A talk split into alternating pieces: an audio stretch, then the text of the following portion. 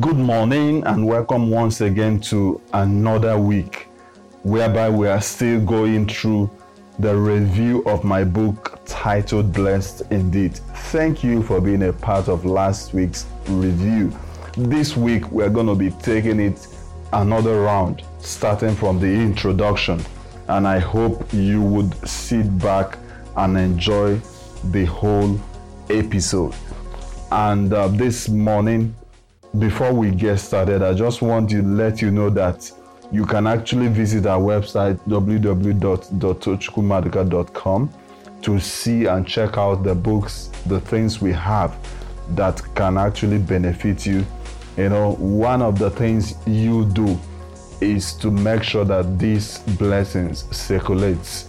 It doesn't have to stop with you.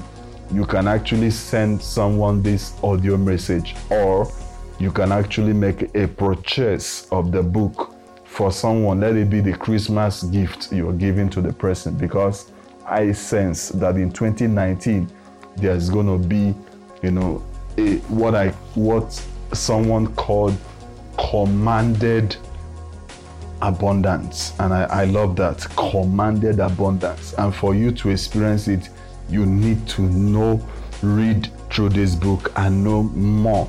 Even the Bible as well, you need to read and know more about the abundance that God has declared. Let us pray this morning. Father, I declare for someone at the sound of my voice as we go in proper into this book review, let there be something new that will happen in your life. Something transforming, something miraculous, something that would um, remove every iota of doubt whether or not God wants you blessed. And henceforth, you will keep prospering from one level to another, from less to more, and much more. In the mighty name of Jesus. Amen and amen. So this morning, we're looking at the introduction. What came to my mind when I sat down, I pick up my pen to write this book? I tell you, there are a lot of times that I've doubted God. I'm wondering all the things I'm going through, I was going through back then, were they as a result of something that has to do with ancestry or whatever, you know, but they were not. They were not. I was just being distracted by the enemy. You know, when the enemy wants you to doubt the truthfulness, the infallibility of the word of God, it puts a whole lot of adversity before you. And God is in support. Why? Because God wants to make greatness out of those stormy situations. And your own case is not exceptional. I experienced it myself. I remember back then I was battling with it, battling with it back then. Then in 2014, as I entered into the new year, God told me something that actually changed my mentality. Say, henceforth, whenever someone does something for you, I want you to tell the person, God bless you.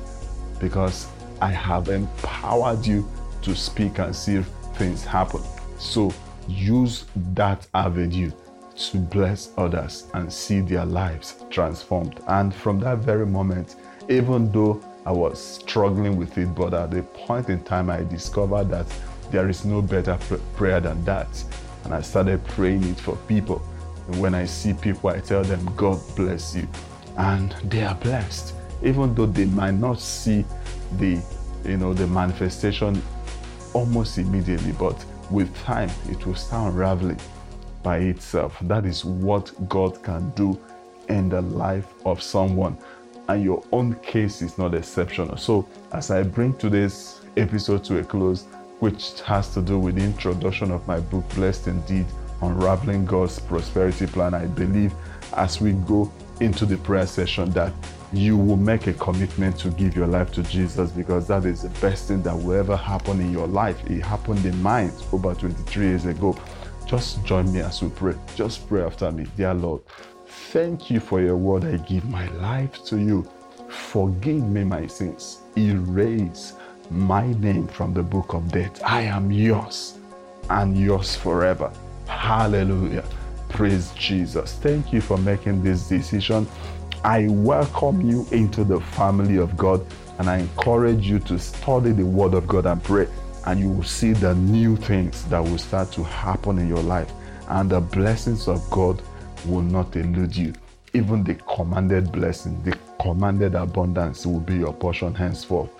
Till we meet next time, I still remain your servant to Bye for now.